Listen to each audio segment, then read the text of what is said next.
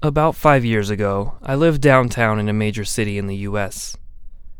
I've always been a night person, so I would often find myself bored after my roommate, who was decidedly not a night person, went to sleep. To pass the time, I used to go for long walks and spend that time thinking. I spent four years like that, walking alone at night, and never once had a reason to feel afraid. I always used to joke with my roommate that even the drug dealers in this city were polite. But all of that changed in just a few minutes of one evening. It was a Wednesday, somewhere between 1 and 2 in the morning, and I was walking near a police patrolled park quite a ways from my apartment. It was a quiet night, even for a weeknight, with very little traffic and almost no one on foot. The park, as it was most nights, was completely empty. I turned down a short side street in order to loop back to my apartment when I first noticed him. At the far end of the street, on my side, was the silhouette of a man dancing. It was a strange dance, similar to a waltz, but he finished each box with an odd forward stride. I guess you could say that he was dance walking and headed straight for me. I decided he was probably drunk and stepped as close as I could to the road to give him the majority of the sidewalk to pass me by. But the closer he got, the more I realized how gracefully he was moving. He was very tall and lanky and wearing an old suit. He danced closer still until I could make out his face. His eyes were open wide and wild, head tilted back slightly, looking off at the sky.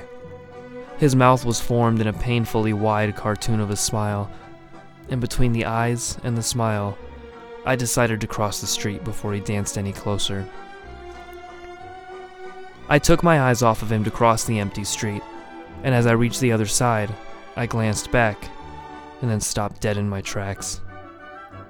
He had stopped dancing and was standing with one foot in the street, perfectly parallel to me.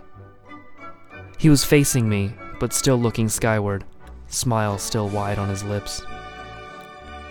I was completely and utterly unnerved by this. I started walking again, but kept my eyes on the man. He didn't move. Once I had put about half a block between us, I turned away from him for a moment to watch the sidewalk in front of me. The street and sidewalk ahead of me were completely empty.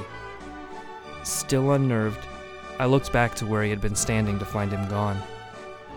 For the briefest of moments, I felt relieved, until I noticed him. He had crossed the street and was now slightly crouched down. I couldn't tell for sure due to the distance and the shadows, but I was certain that he was facing me. I had looked away from him for no more than 10 seconds, so it was clear that he had moved fast. I was so shocked that I stood there for some time, just staring at him. And then he started moving toward me again. He took giant, exaggerated, tiptoed steps, as if he were a cartoon character sneaking up on someone. Except he was moving very, very quickly. I'd like to say at this point I ran away, or pulled out my pepper spray, or my cell phone, or anything at all, but I didn't. I just stood there, completely frozen as the smiling man crept toward me. And then he stopped again, about a car length away from me. Still smiling his smile, still looking to the sky. When I finally found my voice, I blurted out the first thing that came to mind. What I meant to ask was, What the fuck do you want? in an angry, commanding tone. What came out was a whimper. Regardless of whether or not humans can smell fear, they can certainly hear it. I heard it in my own voice, and that only made me more afraid. But he didn't react to it at all. He just stood there, smiling. And then, after what felt like forever, he turned around, very slowly, and started dance walking away. Just like that. Not wanting to turn my back to him again, I just watched him go until he was far enough away to almost be out of sight. And then I realized something. He wasn't moving away anymore, nor was he dancing. I watched in horror as the distant shape of him grew larger and larger. He was coming back my way, and this time he was running. I ran too. I ran until I was off of the side of the road and back onto a better lit road with sparse traffic. Looking behind me then, he was nowhere to be found. The rest of my way home, I kept glancing over my shoulder, always expecting to see his stupid smile. But he was never there. I lived in that city for six months after that night, and I never went out for another walk. There was something about his face that always haunted me. He didn't look drunk. He didn't look high. He looked completely and utterly insane. And that's a very, very scary thing to see.